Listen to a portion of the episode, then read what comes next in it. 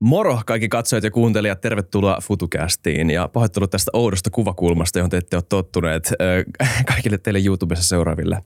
Muistakaa tilata kanava, jos tykkäätte jaksosta, muistakaa kommentoida, jos tämä jakso herättää teissä ajatuksia ja muistakaa tykätä Spotifyssa Tiitta Rumban. Hyvä. Meillä ei ole loputtomasti aikaa, joten mä haluan hyppää suoraan tähän jaksoon. Joten tervetuloa jakson vieras Transnational School of Governance-keskuksen dekaani European University Instituutissa Alexander Stubb. Tervetuloa kolmatta kertaa FutuCastiin.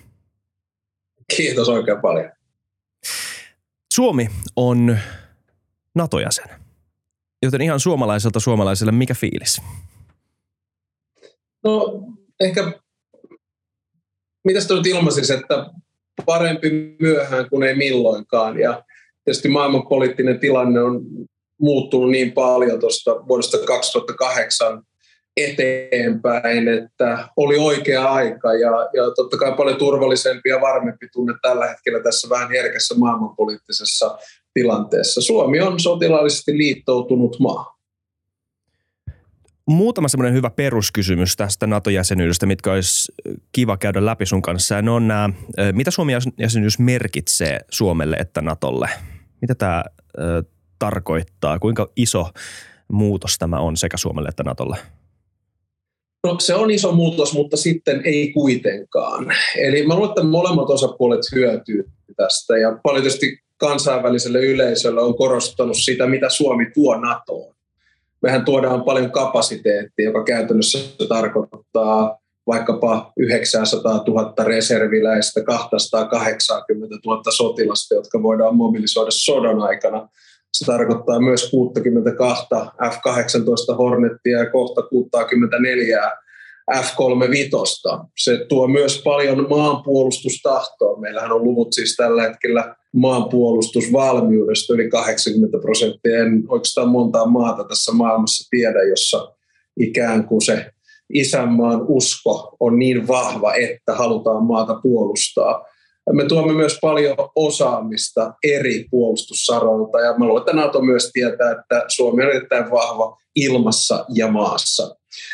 Mitä sitten NATO tuo meille? Se tuo tietysti vakautta, artikla 5, kollektiivisen puolustuksen turvat takeet. Ja se tuo meidät mukaan ehkä sellaiseen puolustussuunnitteluun, jossa me ei, ei NATO-maana aikaisemmin olla oltu mukana.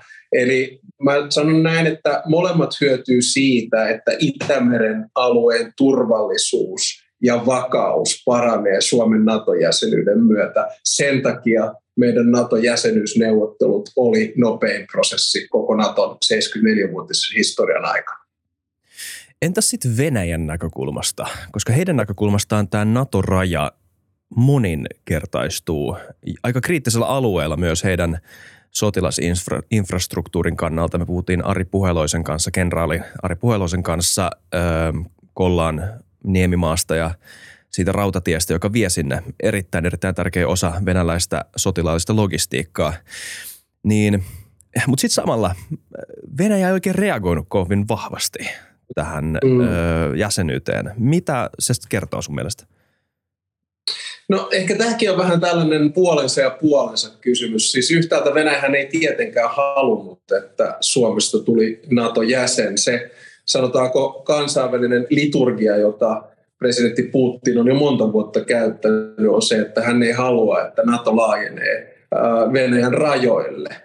Ja, ja nyt hän oikeastaan sai hyökkäämällä Ukrainaa juuri päinvastaisen reaktion, erityisesti kahdelta erittäin varmalta maalta, eli Ruotsilta ja Suomelta. Mutta se toinen puoli kolikkoa on sitten se, että jollain tavalla haluaisin myös uskoa, että Venäjä näkee Suomen jollain tavalla vakaana, varmana, rauhallisena ja luotettavana NATO-maana. Et Venäjä tietää sen, että me ei hötkyillä, vaikka turvallisuuspoliittinen tilanne on vaikea. Tasavallan presidenttihän on sanonut tämän hyvin, että ei meidän NATO-jäsenyys ole ketään vastaan, se on meidän itsemme ja meidän oman turvallisuuden puolesta.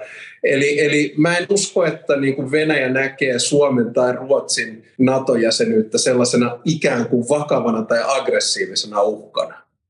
Joo, kyllä, koska musta tuntuu, että se on, ainakin mä, jos mä muistan oikein, niin ö, olisiko jopa ollut Putin itse, joka hahmotteli asian näin, että ennen NATO-jäsenyyttä me nähdään Suomen raja ja nytten NATO-jäsenyyden jälkeen me näemme NATO-rajan. Mutta asia ei välttämättä ole ihan näin yksinkertainen tietenkään loppujen lopuksi, kun pitää reagoida ja kun pitää näyttää, että, että tähän on tämä kysymys, että kuinka iso ero Venäjän viestinnällä ja heidän oikeilla uhkakuvillaan on ja, ja, ja se näyttää aika monimutkaiselta, se on vaikea lukea.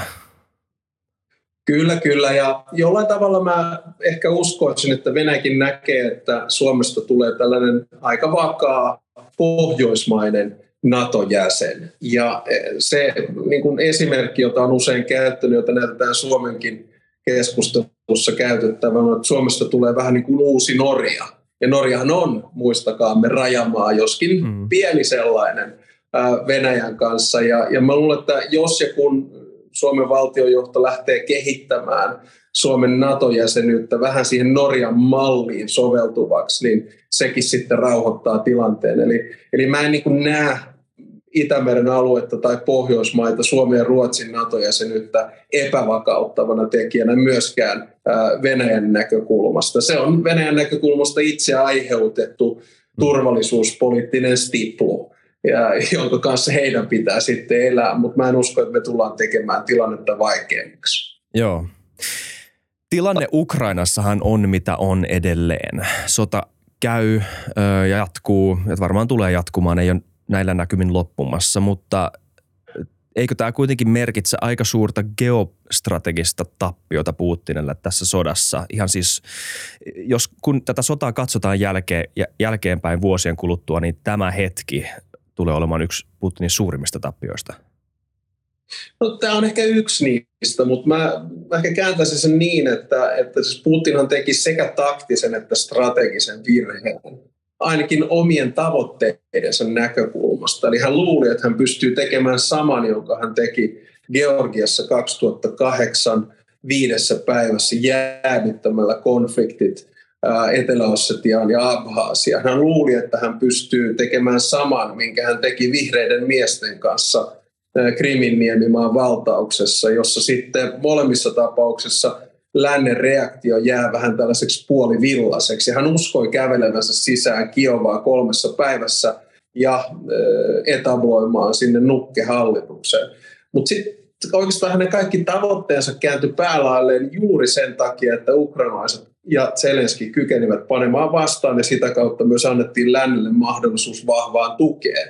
Eli Putin halusi venäläisen Ukrainan, siitä tuli eurooppalainen halusi hajonneen Euroopan, siitä tuli yhtenäinen.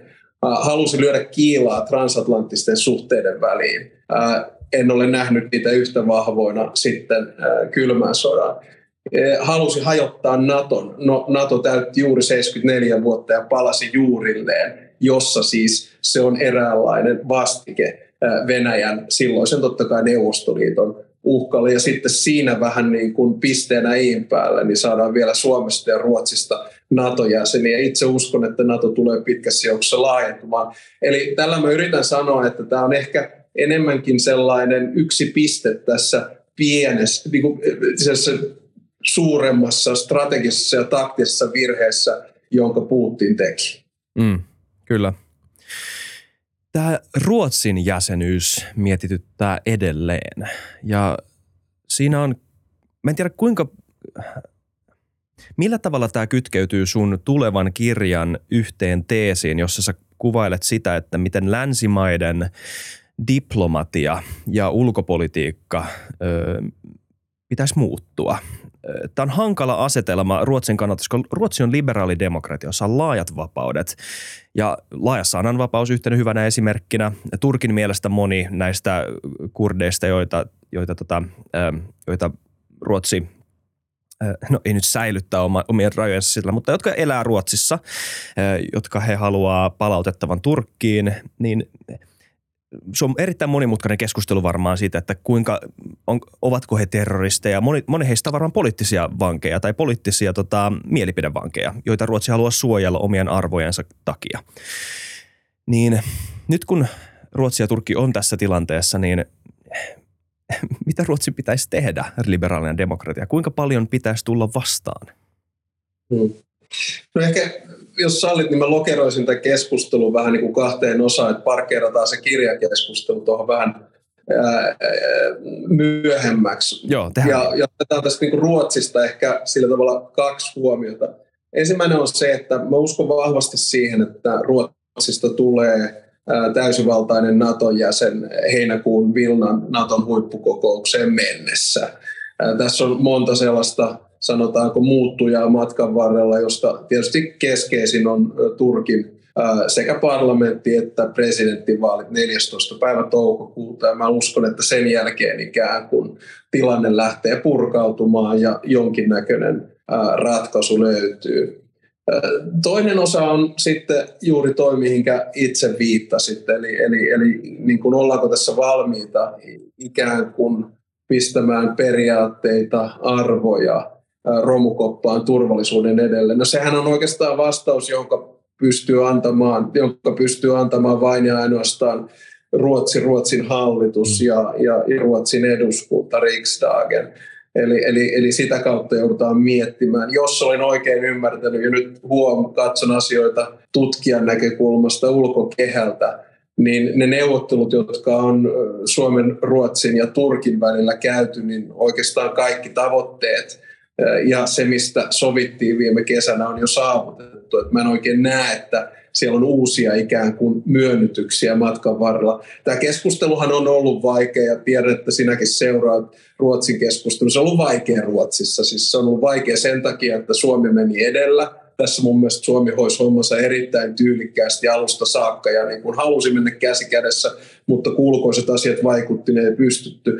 Ja sitten toinen tietysti liittyy siihen, että onko Ruotsi joutunut antamaan liikaa siimaa ihmisoikeuksissa, perusoikeuksissa, vapauksissa ja nimenomaan kurdeihin liittyen. Mutta mä uskon, että näistä löytyy ratkaisu. Mutta kyllä tämä niinku omalla tavallaan on laboratorio sit siihen niinku uuteen maailmanpolitiikkaan, että, että kumpi edellä mennään. Me halutaan aika mustavalkoisesti aina katsoa ikään kuin intressejä ja arvoja, ja aika usein ne nivoutuu jollain tavalla yhteen. Ja myös tästä sitten siinä kirjassa vähän puhun.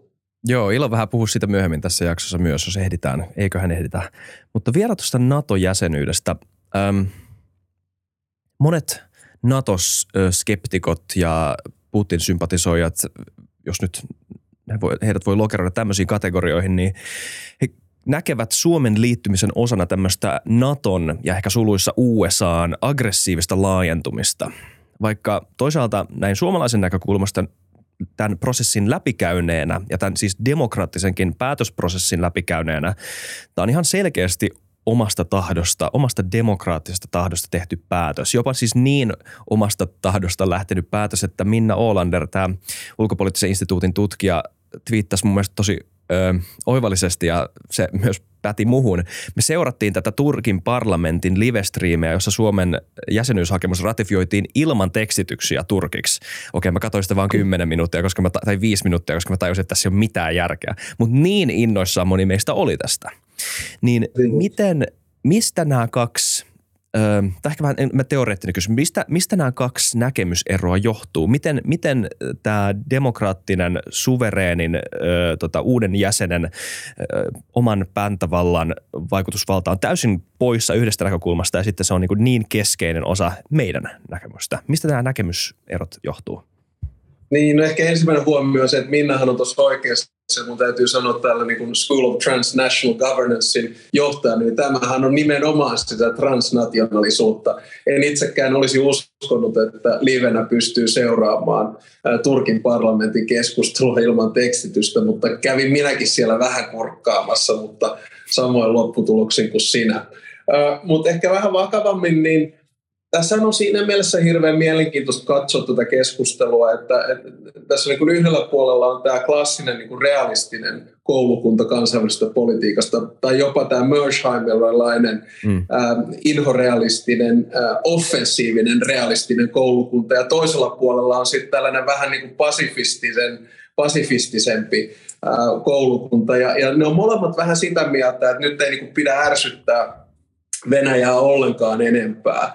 Ja, ja totta kai niin kuin kaikessa kansainvälisessä poliittisessa keskustelussa niin tässä on paljon ristiriitaa, mutta mä oon huomannut monen mun amerikkalaisen ystävän kanssa, niin on joutunut ikään kuin selittämään, että tämä ei ole niin, niin yksinkertainen asia, että me ikään kuin luovutamme oman päätösvallan siitä, mihinkä organisaation haluamme kuulua Venäjälle. Ja ikään kuin antautuminen tällaisessa asiassa ei ole mahdollinen. Ja ja, ja niin kuin se ydinkysymys on kuitenkin se, että mikä on suvereenin kansallisvaltion oikeus päättää omasta kohtalostaan suurenkin naapurin vierellä. Uskommeko me kansainväliseen oikeuteen, oikeusvaltion, demokratiaan, vapauteen päättää, vai menemmekö sen ikään kuin suuremman voiman ja intressin kautta? Ja, ja sitten on myös monelle amerikkalaiselle ystävälle sanonut, että, että tosiasia on se, että teidän on helppo tuolta kauempaa antaa teoreettisia analyysejä meidän turvallisuuspoliittisesta tilanteesta osana suurempaa maailmanpoliittista kehikkoa. Mutta katsokaa, ystävät hyvät, mieluummin sitä meidän silmin, mikä lisää turvallisuutta A Natolle ja B Suomelle. Ja sen jälkeen on ehkä pystynyt käymään sen keskustelun äh, vähän pidemmän kaavan mukaan. Mä uskon, että tämä on kuitenkin vähän laantumaan päin tämä keskustelu. Että se oli se oli aika tiukkaa mm. silloin sodan alettua. Puhuttiin paljon siitä, että nyt ei ole oikea aika ja ei kannata ärsyttää ja niin edespäin. Nyt kun me niinku ymmärretään, että et, et, et, et we are beyond the point of no return, eli, eli, eli tässä niinku nähdään se tilanne, että Eurooppa kahtia jakautuu pysyvästi, ja nyt on tosi kyseessä, ja mitä tahansa tehdään, niin Putinilla ei ole mitään pidikkeitä. Hän on aina valmis tuhoamaan sairaalan, koulun, teatterin siviilikohteita, että mitä tahansa niin kuin tässä vaiheessa tehdään, niin, niin en, en usko, että se niin kuin pahentaa tai millä tavalla se voisi enää pahentaa tila, tilannetta. Mutta mielenkiintoinen tietysti kansainvälispoliittinen keskustelu tämä on ollut. Joo. Entäs sitten tämmöisenä niin kuin, äh, voisiko sanoa kansainvälisen suhteiden idealisti koulukuntaa edustavana, niin kuinka isossa osassa kuitenkin, miten sä käsittelet tätä äh, reaalipoliittista tosiseikkaa tässä geostrategisessa tai siis, äh, mitä nyt sanoisi, geopoliittisessa tilanteessa, jossa kuitenkin kaksi suurta, ö, kaksi sotilaallista suurvaltaa kuitenkin loppujen lopuksi on tässä tämmöisessä niin kuin, ö, konfliktissa toisessa kanssa. Siis USAn rooli, USAn reaalipoliittinen rooli tässä koko tilanteessa on hämmästyttävän merkittävä. Joten jos mä olisin amerikkalainen, niin mä saattaisin hyvinkin osoittaa sormella suomalaista ja sanoa, että ettekö te ymmärrä, tässä ei ole kyseessä vaan teidän itsemääräämisoikeudesta, oikeudesta, vaan meidän itsemääräämisoikeudesta ja meidän halukkuudesta olla mukana tässä pelissä ää, geopoliittisesti. Joo, siis minusta ehkä hyvä lähtökohta tähän on ymmärtää se, että Yhdysvallat ja Eurooppaan kytkeytyy toisissa kahden kautta – josta yksi arvopohja, eli usko liberaaliin demokratiaan, vapauteen, ihmisoikeuksiin, perusoikeuksiin, kansainväliseen lakiin ja oikeusvaltioon. Tässä pystyy heti totta kai nostaa sormen pystyyn ja sanoa, että ette kyllä ole oikein johdonmukaisia toiminnassanne, esimerkkinä Irak. Mm. tai se, että ei ole kansainvälisen tuomioistuimen jäseniä Yhdysvaltojen puolelta. Kyllä, pitää paikkansa, mutta se ikään kuin arvopohja on kuitenkin yksi niistä. Mutta toinen on intressit, ja se on se reaalipoliittinen intressi. Mm. Ja, ja, ja, ja tietysti niin kun, nythän paljon analysoidaan sitä, että olemmeko tehneet paluun kylmän sodan tilanteeseen. Itse lähtisin ehkä miettimään sitä niin, että tämä ei ole perinteinen kylmä sota, koska silloin se kylmän sodan aikana omalla tavallaan se pelikenttä oli se Eurooppa ja Euroopan turvallisuuden takaaminen Neuvostoliittoa vastaan. Nyt oikeastaan se pelikenttä on tuolla Indo-Pasifisella alueella, eli, mm. eli Yhdysvallat haluaa keskittyä enemmän Kiinaan ja, ja, ja vakauttamaan ikään kuin Aasiaa ja, ja, ja toimimaan siellä liittolaistensa kanssa, mutta he myös näkevät, että he voivat käyttää sitten Euroopan vakautta ja varsinkin Venäjän aggressiivista toimintaa omien liittolaistensa tukemiseksi. Ehkä sellainen niin kuin pieni huoli, mikä minulla tässä tutkijana on, on se, että mehän ei oikein tarkkaan tiedetä, mihinkä suuntaan Yhdysvallat tästä eteenpäin menee. Eli esimerkinomaisesti, mikä olisi ollut tilanne, jos Donald Trump olisi ollut presidentti eikä Joe Biden. Nythän me ollaan saatu tällaista perinteistä amerikkalaista transatlanttista tukea, mutta mitä jos vuonna 2024 presidentin paikalle istahtaa joku henkilö, jonka vakaumus Euroopan turvallisuuteen ei ole sama. Eli tälle amerikkalaiselle ystävälle vastaisin silloin, että tämä on ollut teidänkin turvallisuuspoliittisessa intressissä, että Suomesta tulee NATO-jäsenyys. Jäsen. Tätä kautta me vakautamme tilannetta. Mutta kyllä tässä pitkässä juoksussa varmasti käydään keskustelua siitä, että että miten vahvasti Amerikka on edelleen sitoutunut eurooppalaiseen turvallisuuteen, koska tässä kannattaa kuitenkin myöntää se tosiasia, että ilman amerikkalaisten tukea niin Ukraina ei olisi niin, niin, niinkin hyvässä jamassa kuin mitä he tällä hetkellä ovat. Kyllä, ja näin eurooppalaisten näkökulmasta sekä eurooppalaisten johtajien suhtautuminen eurooppalaiseen demokratiaan ei ole kaikissa maissa ihan itsestään selvä tällä hetkellä. Ja tota, Putinille olisi aika unelma tilanne se, että tänne syntyisi enemmän orbaneita ja vastaavanlaisia johtajia. Öö, ja tämä ei ole myöskään pitkällä aikavälillä mitenkään mahdottomuus, eikö vain? Joo, sä oot ihan oikeassa. Pitää pitää mielessä se, että demokratia pitää aina vaalia. Että se ei ole mm. itsestäänselvyys. Siis hallintomuotona se on aika nuori. Kyllä. Okei, me voidaan mennä niin kuin muinaiseen kreikkalaiseen demokratiaan ja, ja kaupunkidemokratiaan, mutta sanotaanko, että liberaali demokratia tai moderni demokratia kehitettiin akateemisessa kirjallisuudessa vasta niin kuin John Lockin Rousseau'n myötä 1700-luvulla ja sitä ruvettiin soveltaa vasta, vasta myöhemmin sitten Yhdysvalloissa, Ranskassa, osittain Britanniassa ja, ja sitten muualla Euroopassa. se on, se on niin kuin nuori hallinto, mutta se, sitä pitää vaalia. Ja ehkä se perusviesti, mikä minulla on, nythän on ollut hienoa nähdä, miten yhtenäinen Eurooppa on ollut tämän niin kuin, kriisin aikana. Ja aina niin kuin yhteinen vihollinen tietysti yhdistää, mutta varmaan jossain vaiheessa rakoilua rupeaa löytymään. Mm. Ja, ja, ja me ollaan nähty vähän niin kuin ei-perinteisiä liberaaleja demokratioita kehittyvän Euroopassa, vaikkapa Puolassa, joka nyt on tämän konfliktin keskiössä – jota ei pahemmin kritisoida, tai sitten tietysti Unkarissa. Ja, ja kyllähän me nähdään niin kuin sekä oikeisto- että vasemmistopopulismi yrittää ikään kuin nakertaa sitä liberaalia demokratian keskusta aika vahvastikin ja kyseenalaistamaan sitä. Ja mun viesti sitten kaikille meille eurooppalaisille tai demokratian ystäville on, että jos me haluamme, että maailmassa siirrytään kohti jonkinasteista liberaalia demokratiaa, niin ehkä se paras lähtökohta ei ole sen demokratian vieminen väkivalloin, pakottamalla aggressiivisesti tai ylhäältä alas, vaan se tapahtuu hyvää esimerkkiä eteenpäin vieden. Ja, ja, ja tässä, tässä on varmasti paljon saavuttaa. Ei demokratia tai yhteiskunta koskaan ole valmis. Ei me koskaan tulla utopiassa elämään. Mm.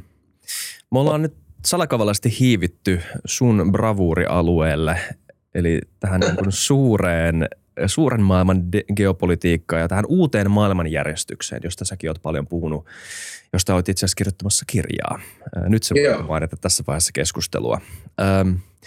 Me varmaan myös hiivitään sen kirjan luokse tässä. Mä haluaisin vaan kysyä ennen tätä suurta, sun suurta tota, uuden maailmanjärjestyksen hahmotelmaa. Politiko kirjoitti artikkelin liittyen Emmanuel Macroniin – tässä hiljattain, joka levisi Twitterissä.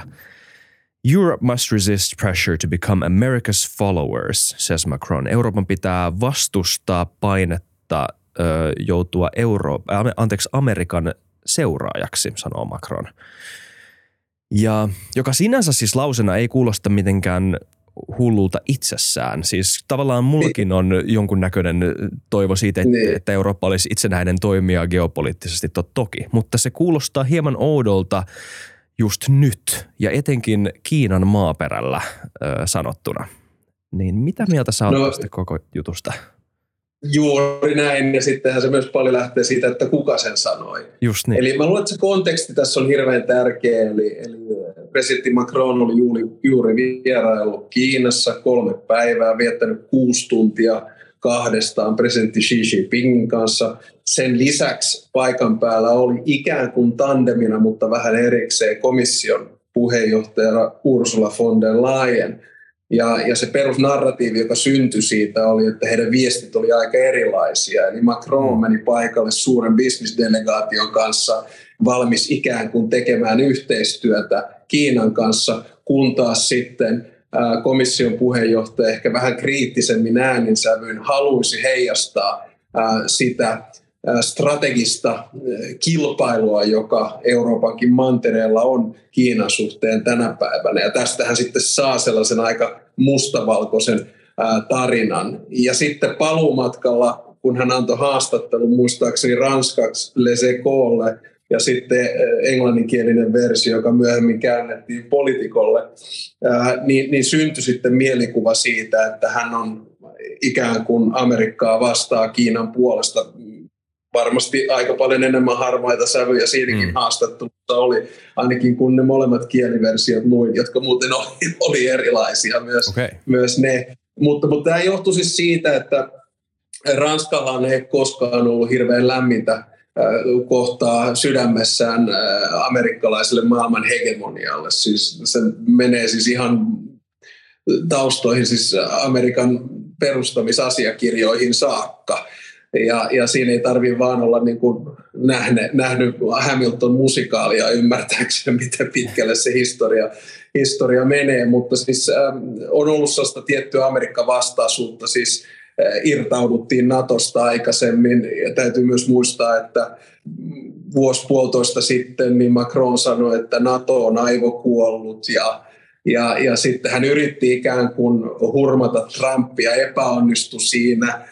Sitten hän yritti löytää jonkinnäköisen rauhan sävelen ennen sotaa Ukrainassa. Putinin kanssa epäonnistui siinä. Hän puhui siitä, että Putin ei saa menettää kasvojaan. Ajoitus oli vähän huono.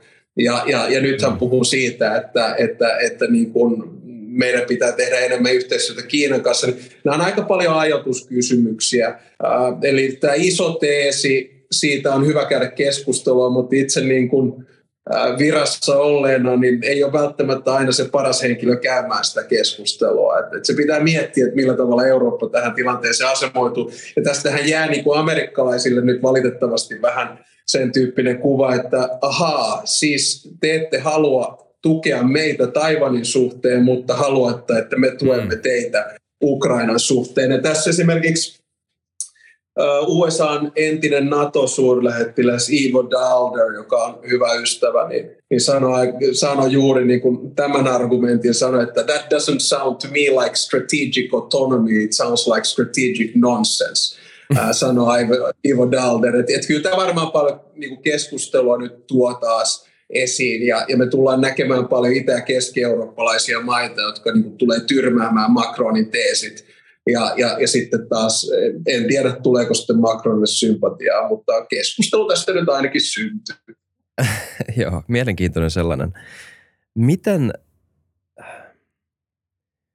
mihin, minkälaisen, siis tässä, okei, tässä selkeästi siis sun vastauksen mukaan liittyy paljon Ranskan ja USAn välistä historiallista kitkaa ja ja, ja näin, mutta, mutta tämä myös varmasti kytkeytyy jollain tavalla tähän nykyiseen geopoliittiseen tilanteeseen ja tähän suureen muutokseen, joka on käynnissä tällä hetkellä. Haluaisit sä ö, vähän hahmotella sitä, että mikä tämä sun uuden maailmanjärjestyksen, ö, mitkä, ne, mitkä ne rakennuspalikat on tai ne tukipilarit? Miten sä hahmottelet sen Joo. suuntaa maailman Joo, tällä hetkellä siis, menossa? Siis, jo, ja, ilman muuta ja mielellään.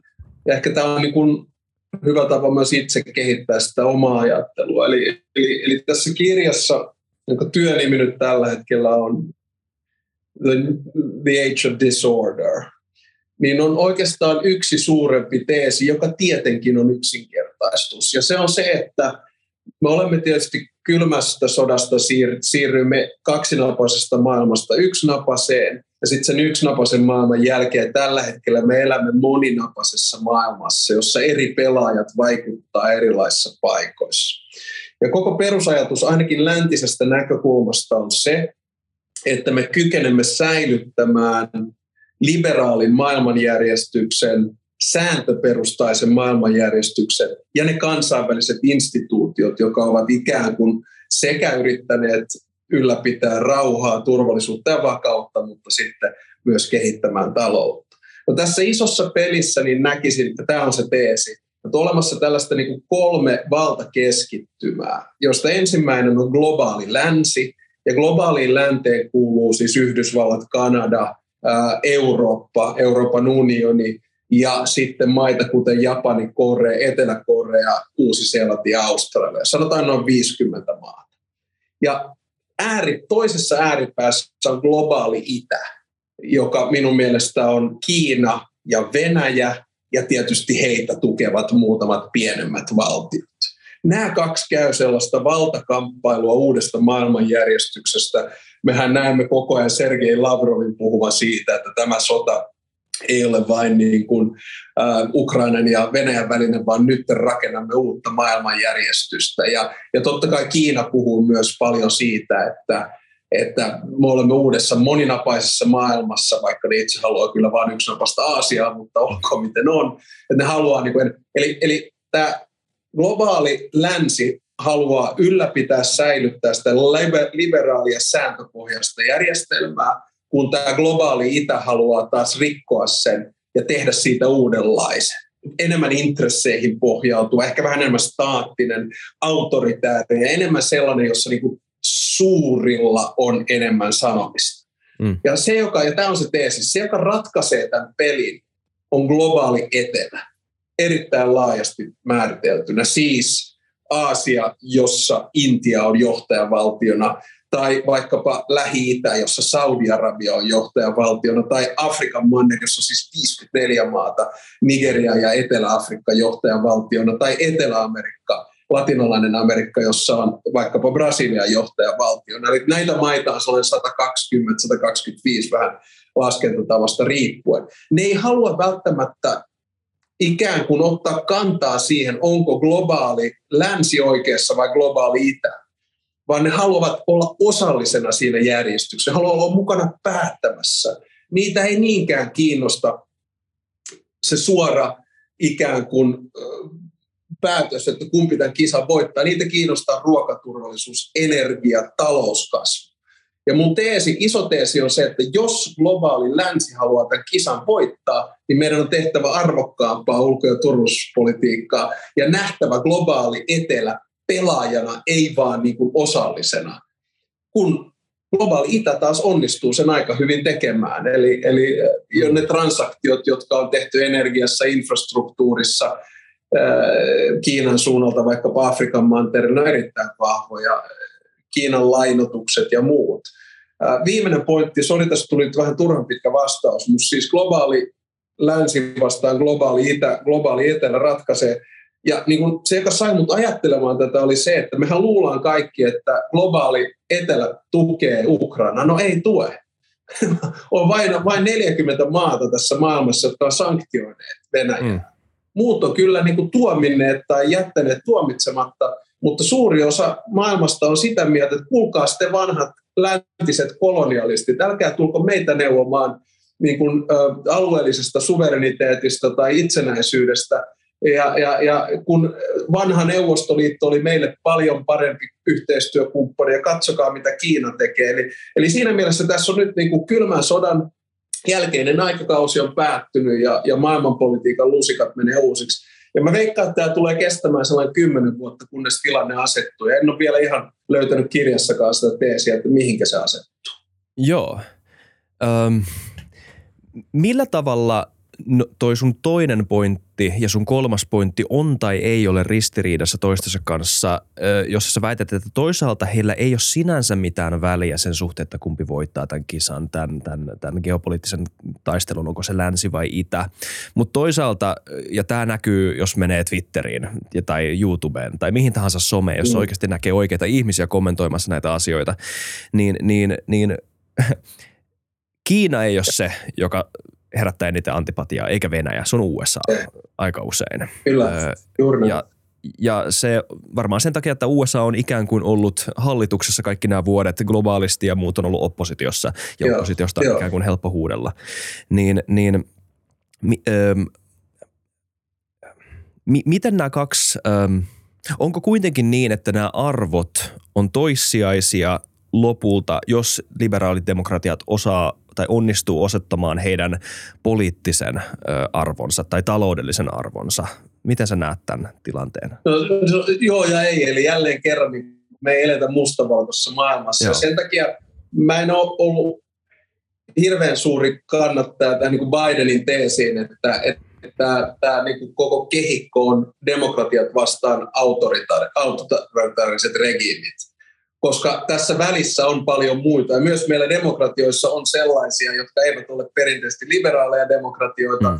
joissa on vähän myös niin kuin autoritaarista. Ja sitten taas tuolla autoritaarisella puolella on myös niin kuin sellaisia demokraattisia osia. Ja, ja maailmahan on omalla tavallaan hybridi. Ja, mm. se on se perusviesti. Eli, eli jos me yksinkertaistetaan se liian vahvasti tähän kehikkoon ja sanotaan, että me teemme yhteistyötä vain demokratioiden kanssa, ei autoritaaristen kanssa, tai te ette saa tehdä yhteistyötä Kiinan kanssa, muuten me ei tehdä teidän kanssa, niin silloin me eristetään itsemme. Ja mun teesi on se, että ne niin kuin globaalit haasteet, jotka on meille yhteisiä, niin niissä on vaan pakko tehdä yhteistyötä myös sellaisten maiden kanssa, joiden kanssa me emme ole samaa mieltä ja joiden arvopohja on erilainen vaikkapa Venäjä tai Kiina. Hmm. Ei me pystytä ilmastonmuutosta ratkaisemaan sooloilemalla ja vetämällä meidän päästöt alas 9 prosenttiin ja sanomalla muille, että so so, teidän pitää nyt tehdä samoin.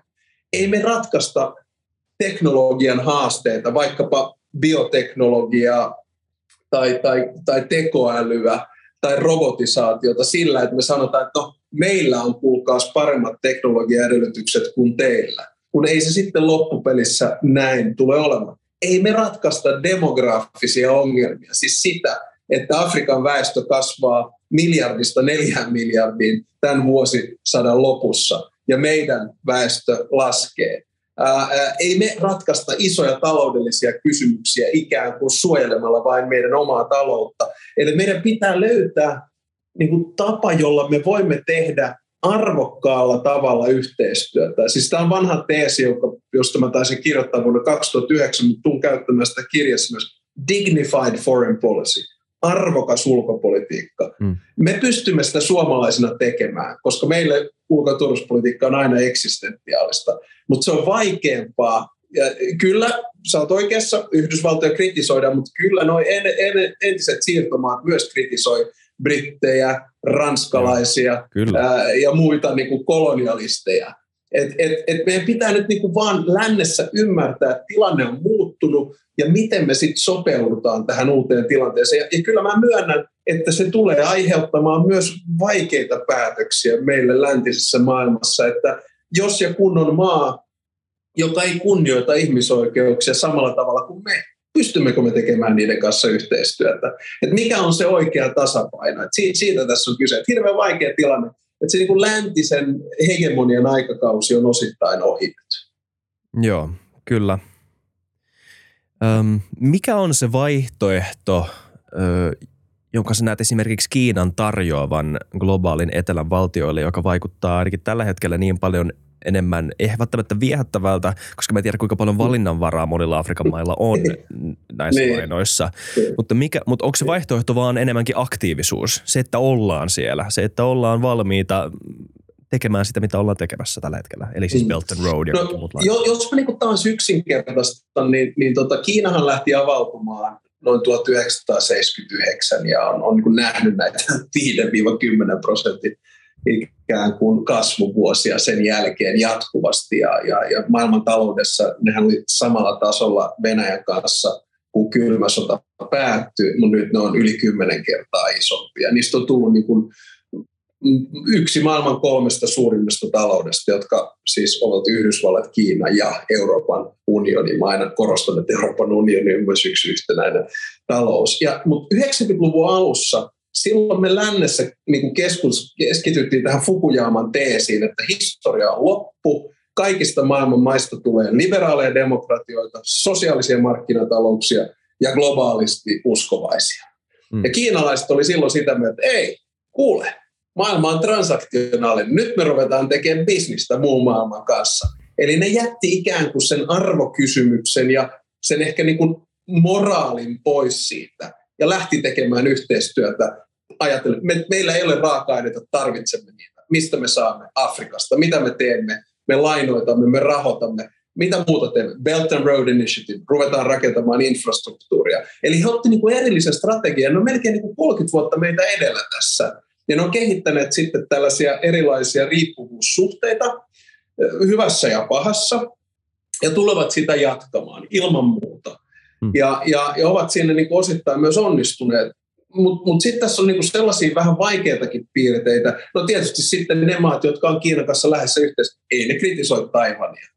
Ei ne puhu uiguurien ihmisoikeuksista, ei ne puhu Kiinan ihmisoikeuksista. Eli tällä tavalla niinku yhteistyön kautta ostetaan hiljaiseksi. Ja ei meidän pidä silloin niitä tuomita, jotka sitä yhteistyötä tekee, vaan meidän pitää miettiä, että miten me pääsemme mukaan tähän, tähän tota, niin peliin. Sitten toinen ulottuvuus, joka ehkä huolestuttaa enemmän, on niin kuin Kiinan lainotukset. Et Kiinahan on hmm. tällä hetkellä lainottanut ymmärtääkseni noin 120 maata maailmassa. Ja tähän on sellainen tehtävä, joka on niin IMFn ja, ja niin, niin, Maailmanpankin ja niin edespäin tehtävä aiemmin, ja EIB ja, ja, ja EBRD ja, ja niin edespäin mutta 60 prosenttia niistä lainoista on sellaisessa maassa, joiden stressisietokyky taloudessa on tällä hetkellä matala. Ja nyt kun me ollaan nähty tämän sodankin seurauksena korkojen nousevan, niin tämä muodostaa sellaisen erittäin vaikean riippuvaisuussuhteen, jossa tietyissä tapauksissa Kiina voi ruveta antamaan lainoja anteeksi, ja sanoi, että no kattokaa nyt IMF ei tee tätä, mutta me tehdään, mutta millaista hittiä sitten Kiina itse ottaa siitä.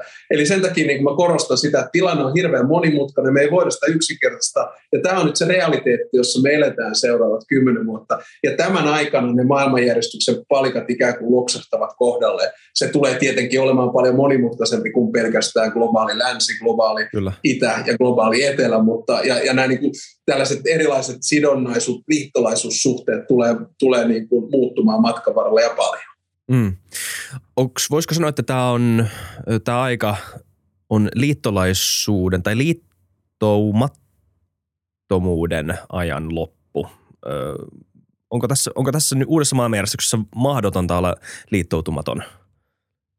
Ö, ei, ei ole tietenkään mahdotonta. Siis nähdäänhän me se esimerkiksi vaikkapa Irlantiin, Kyllä. Ää, Itävalta on edelleen potilaallisesti liittoutumattomia Euroopassa. On edelleen olemassa NAM-organisaatio, Non-Aligned States, ja, ja, ja tota, niitäkin on vielä niin kuin 120. Mutta mut, mut kyllähän niin kuin esimerkiksi Latinalainen Amerikka nyt taitaa tällä viikolla presidentti Luula vierailla Kiinassa, niin heidän teesiään on, että me olemme liittoutumattomia tässä Ukrainan Venäjän välisessä konfliktissa, että me haemme rauhaa ja, ja niin mutta mut mä luulen, että syntyy tällaisia niin kuin sanotaanko niin kuin pienempiä liittolaisuussuhteita, syntyy BRICS, syntyy Shanghai-ryhmä ää, Kiinan johdolla, syntyy vaikkapa AUKUS, jossa on Australia, ää, Yhdysvallat ja Britannia, syntyy Quad, jossa on Intia, Australia, Japani ja Yhdysvallat. Eli, eli niin kuin syntyy tällaisia erilaisia liittoutumia ympäri maailmaa, paljon tällaisia kahdenvälisiä. Ne on sinällään ihan hyviä, ei siinä mitään, mutta kyllä se niin kuin pitkässä juoksussa kuitenkin, jotta me pystytään tekemään yhteistyötä tässä maailmassa, me tarvitaan niitä isoja yhteistyöorganisaatioita, joista edelleen mun mielestä se ylivoimaisesti paras, voi olla eri mieltä jos haluaa, mutta on YK joka tietysti turvallisuuspolitiikassa on tällä hetkellä haasteen edessä, mutta sen ikään kuin alajärjestöt toimii, toimii aika hyvin edelleen. Eli, eli syntyy monimutkainen, monimutkainen tällainen mosaikki kansainvälistä yhteistyötä. Hmm. Um, toi liberaalidemokratia, siis se mitä äsken sanoin, että mä en ole saanut sitä päästäni pois, se, että liberaalidemokratia joutuu, tai demokratia ylipäätään joutuu aina todistamaan itsensä uudelleen öö, ja jatkuvasti. Se ei ikinä ole valmis ja se on prosessi, joka alkaa johon, johon tulee entropia, ellei sitä ylläpidetä. Ja mä en tiedä, tämä on nyt tämmöinen näkökulma, jonka, jonka mä oon varmaan kalastanut jostain omasta niin kuin näköpiiristäni, joten mä en tiedä kuinka yleistettävissä tämä on. Mutta äm, ja ehkä tämä on ollut jokaisessa ajassa ongelma, mutta vähän välillä harmittaa se, tai jotenkin huolestuttaakin se, että mä en tiedä kuinka moni ihminen ö, täällä tai lännessä ylipäätään osaisi osais puolustaa demokratiaa, osais, osais antaa ne vahvimmat argumentit demokratian puolesta. Ö, niistä ikään kuin John Stuart Mill sanoisi, että siitä on tullut ikään kuin kuollut dogma, jota vähän niin kuin toistellaan, että demokratia on hyvä asia, mutta ei oikein ymmärretä miksi. Ja sehän voi olla, että tämä on nyt, tämä uusi maailmanjärjestys on aika, kun me huomataan ihan konkreettisesti, että mitkä on nämä erilaisten poliittisten systeemien erot ja sitten me me, me tota, muistetaan taas, että okei, ehkä tämä onkin tämä kaikista vähiten huono mitä demokratia, mutta, mutta mitkä, mitkä on ne niin kuin, ihan niin kuin sun näkökulmasta, A, että onko tämä sun mielestä, pitääkö tämä paikkansa, onko tämä kaikissa ajoissa ongelma, että ihmiset on vähän ehkä tuurittautunut omaan demokratiaansa, tai, ja sitten se, että mitkä on ne päällimmäiset ö, kysymykset, jossa liberaalin demokratian tai liberaali demokratia joutuu todistamaan itsensä uudelleen nyt? Mitkä on ne tärkeimmät pointit, jossa sen pitää todistaa arvonsa? Joo. No ensinnäkin, niin jos me lähdetään tuolta vähän kauempaa, sä mainitsit John Stuart Millin, voidaan mainita John Lockit ja, ja, ja Rousseau ja muut, niin, niin mun mielestä meidän pitää ensinnäkin ymmärtää, että se demokratian perusfilosofia, joka kehitettiin, joka lähtee siis aika pitkälti yksilökeskeisyydestä, se lähtee ihmisoikeuksista ja vapauksista. Ja sitten siihen on myöhemmin ikään kuin nojautettu myös vallan kolmijako, siihen on, on, on oikeusvaltio tukeutettu jollain tavalla. Eli, ja myös se ajatus siitä, että vähemmistö suojellaan siitä enemmistöltä. Mm. Ja, ja se on koko ajan tällainen niin kuin elävä toimi, eli, eli esimerkiksi Unkarissa tällä hetkellä suuri haaste on se, että se ikään kuin enemmistö pakottaa näkemyksensä ja, ja, ja heikentää sen, sen vähemmistön tilannetta. Mutta siis demokratia kehitettiin maailmaan, jota ei enää ole. Ja se kirja, jota mä tässä käytän, ei ole itse asiassa demokratian kirja, vaan enemmän psykologian kirja, on Daniel Kahnemanin Think Slow, Think Fast, eli ajattele hitaasti, ajattele nopeasti. Ja siinä on olemassa systeemi 1 ja systeemi 2 aivo. Systeemi 1 on tällainen emotionaalinen, nopeasti reagoiva ää, aivolohkare. Ja systeemi 2 on se hitaampi, pohdiskelevampi, kompromissihakuinen. Demokratia rakennettiin systeemi kakkoselle. Oli aikaa pohtia. Sedät kabineteissa tekivät päätöksiä kansan puolesta. Edustuksellinen demokratia oli sitä. Mutta me eletään systeemi yksi maailmassa, eli itsekin huomasin joskus aikoinaan, että niin kuin politikolla oli ennen muinoin kolme kuukautta aikaa miettiä jotain asiaa ja sitten antaa viisaus. No sitten yhtäkkiä se oli kolme viikkoa, sitten se oli kolme päivää ja sitten se olikin kolme tuntia ja sitten se oli kolme minuuttia. Nyt se on niin kuin kolme sekuntia, jos sä et ole reagoinut Twitterissä, niin sä oot ikään kuin pihalla. Mm. Ja tämä on oikeastaan se isoin niin kuin rakenteellinen haaste demokratialle, koska sitten kun sä lisäät siihen, että informaation kulku tällä hetkellä on niin nopeata, että sen todentaminen on vaikeaa. Eli on paljon disinformaatiota ja faktojen vääristelyä, jota me nähtiin vaikkapa koronan aikana tai ollaan nähty tämän sodan aikana. Ja sä et pysty käymään demokraattista diskurssia, ellei ole jonkinnäköistä totuuden pohjaa, johon sä nojaudut. Eli se suurin haaste on se, että me emme enää pysty keskustelemaan samoista faktoista.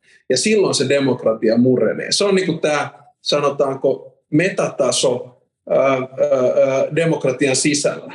Mutta sitten toinen on, on se teknologian haaste. Et mehän monet luultiin, kun historia loppui ja teknologia lähti kehittymään 1990-luvulla, että teknologiaa käytetään vain hyvään, joka tarkoittaa sitä, että syntyy ää, digitaalisia demokratioita arabikevät 2010, katsokaa, ne on kaikki torilla, koska Facebook on mahdollistanut tämän ja niin edespäin.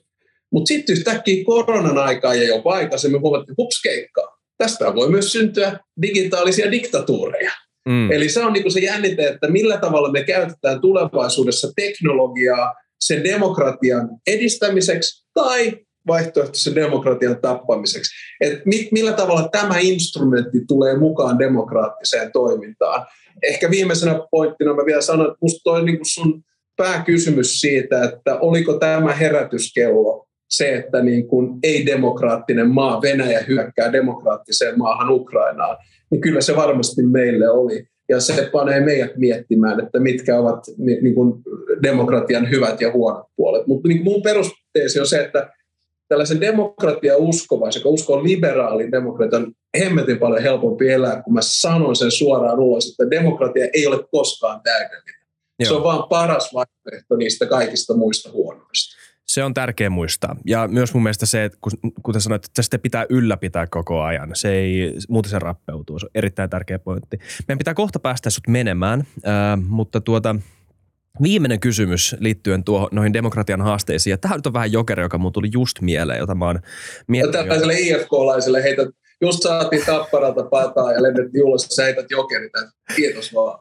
En, he, en heitä siitä mitään. Tämä liittyy edelleen demokratiaan. Tämä, itse tässä, tämä saattaa kuulostaa vähän, vähän hölmöltä. Mä yritän muotoilla tämän mahdollisimman selväjärkisesti. Mutta yksi tota, liberaalin demokratian haaste liittyy ainakin niin, niin kuin mun mutun ja tämmöisen niin kuin, um, informed mutuilun perusteella liittyy uskontoon jollain tavalla. Ja kun mä sanon uskonto, mä en välttämättä tarkoita mitään institutionaalista monoteistista uskontoa, vaan enemmänkin merkitys ja yhteisö. Ö, moni ihminen, ö, joka katsoo länsimaita ulkoa päin, saattaa katsoa muuten hyvinvoivia maita ja ajatella, että teidän poliittinen järjestelmä on jakautunut, teidän kansalaiset ei puhalla yhteen hiileen, kuten no, näennäisesti ainakin meidän maassa, tai että teillä ei pysy linja ikään kuin. Te riitelette koko ajan keskenänne ihan pienistä asioista, jotka ei sinänsä niin kuin liity ainakaan meidän moraalinäkemykseen millään oleellisella tavalla. Ja sen lisäksi kaikki teidän nuoret ihmiset vaikuttaa tosi masentuneilta, ja niillä ei ole mitään tota, niin kuin merkitystä elämässä. Tämä on siis tämmöinen juttu, mitä mä oon niin kuin omassa sukupolvessani myös vähän huomannut. Mä oon ehkä tämmöinen, tota, mä oon ehkä... Äh, sinänsä onnekas sekulaari-ihminen, että mulla niin kuin löytyy uskonnon ulkopuolelta merkitystä elämästä ja mä tiedän, mulla on, mulla on, mulla on yhteisö, johon turvautua. Mutta tämä tota, tämä moderni maailma, digitalisoiva maailma on jollain tavalla toisistamme eristävä. Ja jos meillä ei ole mitään narratiivista liimaa, joka meidät kytkee yhteen, niin mä ymmärrän, miksi ulkopuolelta tämä systeemi ei näytä kaikkien mielestä kovin viehättävältä. Eikö tämäkin ole sun mielestä iso ongelma liberaaleissa demokratioissa? Miten me ratkaistaan tämä? Niin, tuo on varmaan yhden uuden podcastin veronen tota, niin pohdinta ja erittäin hyvä ja, ja mielenkiintoinen monella tavalla. Näinhän se tietenkin on. Mutta siis jos nyt lähdetään tästä vähän niin kuin elämän merkityksestä liikkeelle, niin mä oon itse aina yrittänyt kiteyttää totta kai yksinkertaistaen, että, että, että, että siinäkin on tietty kolmijako olemassa, eli mieli, keho ja sielu. Ja se sielu on, niin se mieli on tietysti se, että koko ajan oppii jotain uutta ja on, on, on niin kuin utelias ja avoin ja, ja niin kuin uskaltaa miettiä vähän niin kuin laatikon ulkopuolella. Ja sitten keho tietysti sitä, että pysytään terveenä ja syödään ja nukutaan ja liikutaan ja, ja niin edespäin. Silloin kun nämä kaksi perus, peruspalikkaa on, on, on kunnossa, niin, niin silloin se on ehkä niin kuin hyvä askel tällaiselle niin kuin, äh, ehkä, ehkä, ehkä hyvällekin elämälle. Mutta sitten se sielu, se voi olla uskontoa, mutta, mutta myös niin kuin merkityksen hakemista jostain muusta, eli ystävistä, rakkaudesta, uskonnosta, mutta erityisesti merkityksestä. Ja, ja, ja siinä tietysti niin kuin digitalisaatio on ehkä ajanut siihen, että me ollaan ruvettu hakemaan merkitystä vähän sellaista paikoista, josta niitä välttämättä ei hirveän helposti löydä. Ja, ja, ja, ja tota, jos me mentäisiin takaisin sinne niin kuin perusasioihin ja, ja mietittäisiin, että – vähän niin kuin Adam Grantin hengessä, että, että, että onko minun elämäni merkityksellisempi silloin kuin otan tai annan. Jos se vastaus on, että annan, niin, niin se voi olla jo yksi hyvä lähtökohta tähän.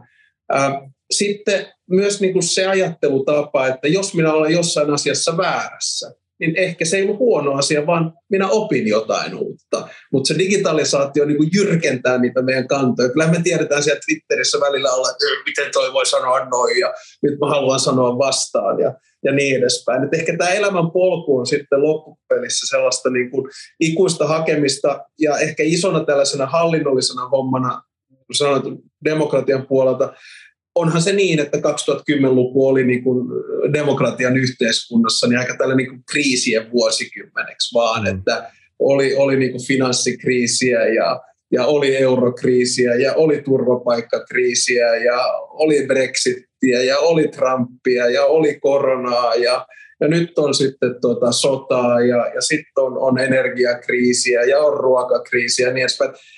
Mutta jälleen kerran tässä, tässä mä, korostan sitä, että et, et kun me päästetään irti siitä ajatuksesta, että on olemassa täydellinen maailma tai täydellinen elämä, mm. niin silloin sitä niin kun op, oppii ja ymmärtää paljon paremmin, että mitä ympärillä tapahtuu. Toki mä myönnän, että helpompihan tämä on sanoa näin niin kuin professorin sandaalit jaloissa ja pohdiskella tätä maailmanmenoa ja hakea sitä kautta merkitystä opettamalla nuoria tai vastaavaa, kun sitten kun on päättäjän paikoissa. Että jos me jossain vaiheessa vaan ymmärrettäisiin se, että maailma ei koskaan tule olemaan täydellinen, mutta siihen pyrkiminen on ihan arvokasta sinänsä. Joo, perfektionismi on, ain, on usein hyvän vihollinen, eikö näin sanota, niin ehkä tämä pätee myös maailmanjärjestyksen organisoimisessa. Kyllä, kyllä.